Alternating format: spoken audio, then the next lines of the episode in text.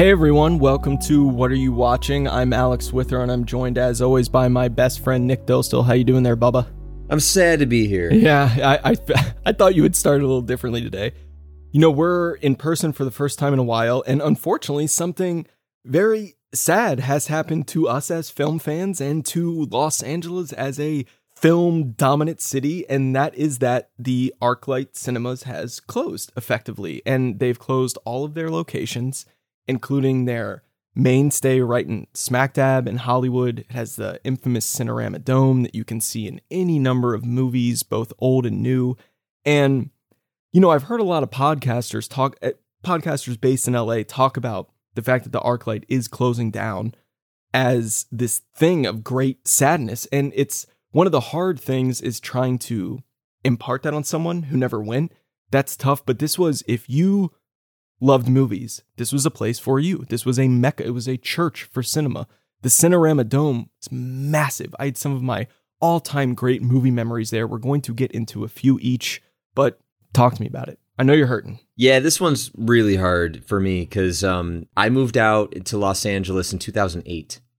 And the very first movie I saw in Los Angeles in theaters was Role Models, which I love that movie. But um, we saw it at the ArcLight. And I remember walking into, it was the ArcLight in Sherman Oaks. And this is also very specific. Um, so people who don't live in Los Angeles might not understand exactly what the ArcLight Theater is and what its significance is.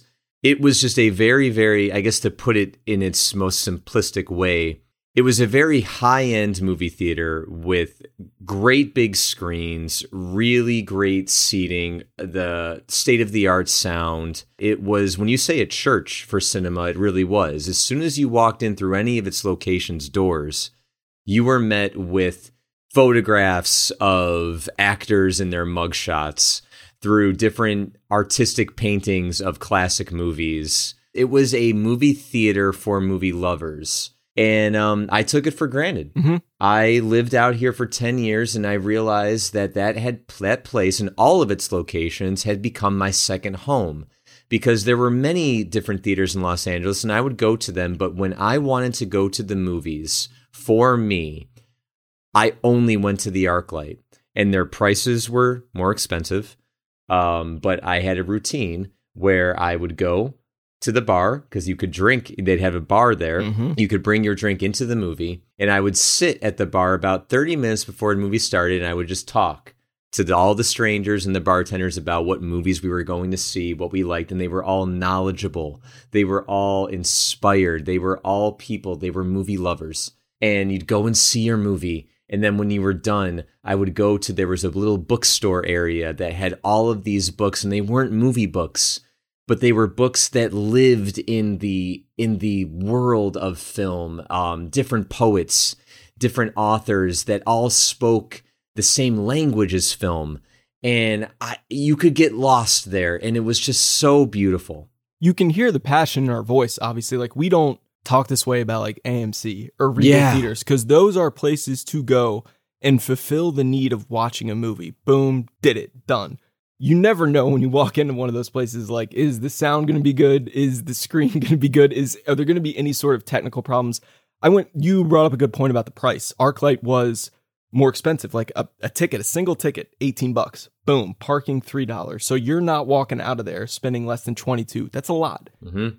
But you always had a good experience. It it never let you down, and everyone was respectful of the film they were watching and the experience of watching it collectively. So, of course, that's always missed, but that's kind of what the place meant to us. You know, I lived in L A for four years. You lived here for ten. You still live here. So we were walking around there last night, and to see it literally boarded up, it's like, damn. I mean, re- I mean, real quick, I just kind of wanted to go through some of our favorite memories you talked about, the first movie you saw there. And what's funny is the day I got to L A, August first, twenty thirteen, the day I arrived, I'm unloading in my apartment, don't have a lot of stuff. There's still stuff coming. And I, I go, well, I'm going to have to get a home base that's a movie theater. I know that. So I get out the phone, movie theaters near me. And that's, you know, that's of course going to pop up. So I go there and I buy a ticket for Blackfish.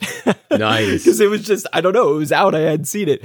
And the person who sold me the ticket goes, eighteen dollars. And I was like, holy shit, welcome to L A. Because I never paid that. Maybe like in Times Square once. But then, really, really important to me, the first movie you and I ever saw in the theater yep. was at ArcLight, Crimson Peak. Crimson Peak. Yeah. And not the best movie, okay. But that, I mean, that starts such a, because you are the most important film person in my life. And that, you know, we put so much value on the theatrical experience, and you have not been in, you haven't been since COVID back to a theater, no. right? Yeah. And I, I'm fortunate enough to where, you know, social distancing, of course, I have been back in a theater and it's been great, but there's a huge void that was absent just simply not going to a theater. And now knowing that we can't go back to the ArcLight sucks.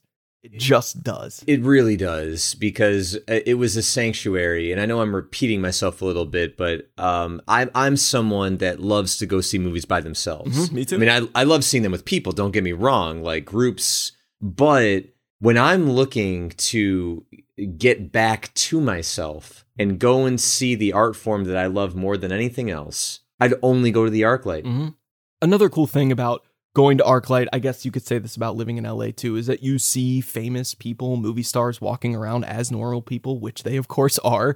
But you know, you I would see them at ArcLight a lot, and everyone was just kind of cool. You like accepted it, and I don't think we really want to get into name dropping here, but it was it was always fun just to kind of go there and see someone. And okay, so kind of the first person that sticks out to me, because the last movie we saw at ArcLight was The Front Runner, starring Hugh Jackman, which is, you know, that's just what it was. And we sat like right next to Judy Greer, which was a lot of fun because we're a big fan of Judy Greer. And I had heard Judy Greer on a podcast like a year earlier saying her and her husband have a tradition, not unlike what you and I were talking about. Like you go to the ArcLight, then they go to a bar really close, they have a drink, and then they go grab some food at a restaurant close by. And I remember hearing that and being like, oh, that's not unlike what Nick and I do.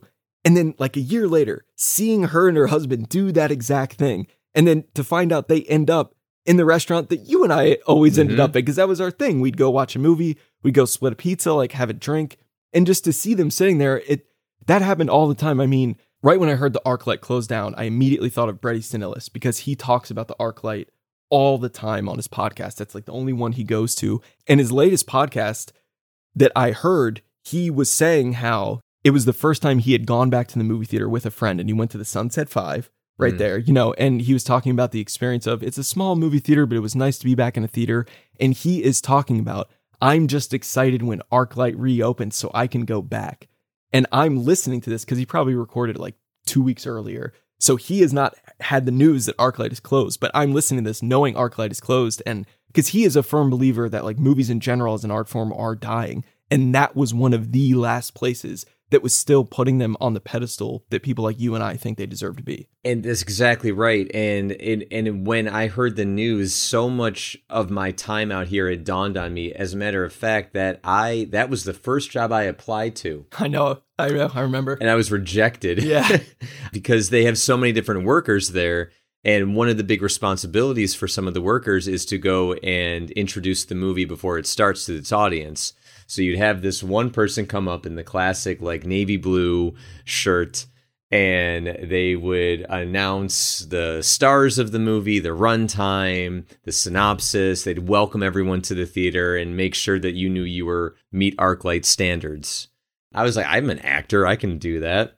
And I went on this interview, and I was there all day and went through all these different levels of group interviews, solo interviews, only to be met with the response of, well, thank you for coming in, but you're not ArcLight material. Welcome to L A. And I'll never forget that. I'm not ArcLight material. Oof. Oh, but you know what? That didn't stop me from going to its movie theaters. Damn right, all the time. I, it's funny, I just heard, uh, again, a lot of podcasters are talking about this. I heard um, Anthony Jeselnik, one of my favorite comedians, talking about how sad he was that it closed. And he said one of his first jobs in L A was working there, and he hated it for because he didn't like having to introduce the movie. So him and his buddy came up with like a shtick that they would see who could take the longest to introduce the movie. And I always hate when they're there. I'm like, all right, all right, you, you did your thing. Go away, go away. Like it's been, you know, you've had your sixty seconds, but every movie I saw at ArcLight wasn't necessarily a good movie. And that was in and of itself a bit of an adventure, because I, I remember seeing like the documentary Salinger, which is not a good documentary. I'm like, just fucking paid twenty-two dollars to see this. So you, yeah, like it kind of, it became an event for me, because I would see movies that I maybe weren't expecting to be as good. I'll go to an A M C for that, but something where you want to deliver on quality and that would meet your standards, you would go to. And I just want to point out one other thing, that it was a great place to see new movies. Of course, I saw great new movies there, but they also really championed showing older films. And I saw two thousand one, A Space Odyssey, and yeah. sobbed in the dome because it was just so fucking beautiful. I saw Chinatown there, and it took seeing that movie on a big screen for me to realize, holy shit, like so much of this movie is shot handheld. That is something that I missed, because as I've gotten older, and maybe the quality of new movies, in my opinion, hasn't isn't really what I always want. It's so fun to go to a theater to see one of your favorite older movies. And that was, they really delivered on that. I mean, we saw Clockwork Orange, I think. We, yeah, we saw so much good shit there. Every usual, usually every Monday, mm-hmm. they had some movie, an ArcLight special of, uh, for a lower price as well. Yeah, yeah. I saw Halloween. I saw Die Hard with, with a packed crowd, more than just like the big popcorn spectacles. Like I saw Lolita. Mm-hmm. I also remember being out here within my first year of living in Los Angeles, going through a, a horrible breakup. Mm-hmm. I was unemployed. I didn't have anything going. I had no money. Oof. And I don't like the Harry Potter movies. I'm just going to have to preface this by saying that. I'm sorry. They're just not my thing. I, I respect it, though. But um, I had never seen them. So the newest movie was coming out, like part two of The Deathly Hallows, mm-hmm. I think it was. And the week leading up to it, they were replaying back-to-back features of all of them. And oh, so cool. I was like, I'm gonna, I'm so distraught and so messed up that I'm just going to go to the ArcLight and I'm going to see all of these movies. Right. And I went there, and I remember it was always during the day. It was always because it was back to back, and some of them were like hours apart, and I'd still show up and the same worker would see me and they were like, weren't you just here? Yeah. And everyone was like, are you going through a breakup or something? And I was like, it's exactly what I'm doing. And I don't have the money to be here, but I've got no place else to go. Take care of me. Take me in. And it's true. Yeah. And I had a relationship to ArcLight because I just felt at home. And and it's strange to feel at home in a movie theater. It's not, though, when you think about when like when we're like how we are, but there was a place that I don't feel like that at the A M C. I don't feel like that at Regal. I felt like that at ArcLight. I felt like this was a place that I could go to not just see a movie, but to be with me. Mm-hmm. And and it was truly, truly something special. Yeah. And I mean, we could be here all night talking about memories. I have so many Q and A's that are so memorable. You know, I mean, Ethan Hawke and Richard Linklater after Boyhood. I, it just goes on and on and on. I saw so many there because a lot of these people live in L A. So it's it wasn't that much of a commute to kind of come in and do a Q and A. So we just thought it would be appropriate to kind of sign on and give a little love to our favorite movie theater. And there is some rumblings and some rumors going around that the dome will be saved because it's like a landmark, or I, I don't know if that will be preserved. I certainly hope so. I just hope, hope that dome, and I hope ArcLight is able to continue on in some fashion. If not, this is a great loss to the film community, particularly of Los Angeles, and we miss you and we love you, ArcLight. Well, if you have a favorite movie theater that has been that has perished in COVID, then we feel your pain. Trust us. And if you want to vent to us and let us know at W A Y W underscore podcast, we will hear you. Or if, you know, you're from L A or you visited L A, have a fun ArcLight experience. For the love of God, let us know. We would love to hear them. But as always, thank you for listening and happy watching. Damn the man. Save the ArcLight.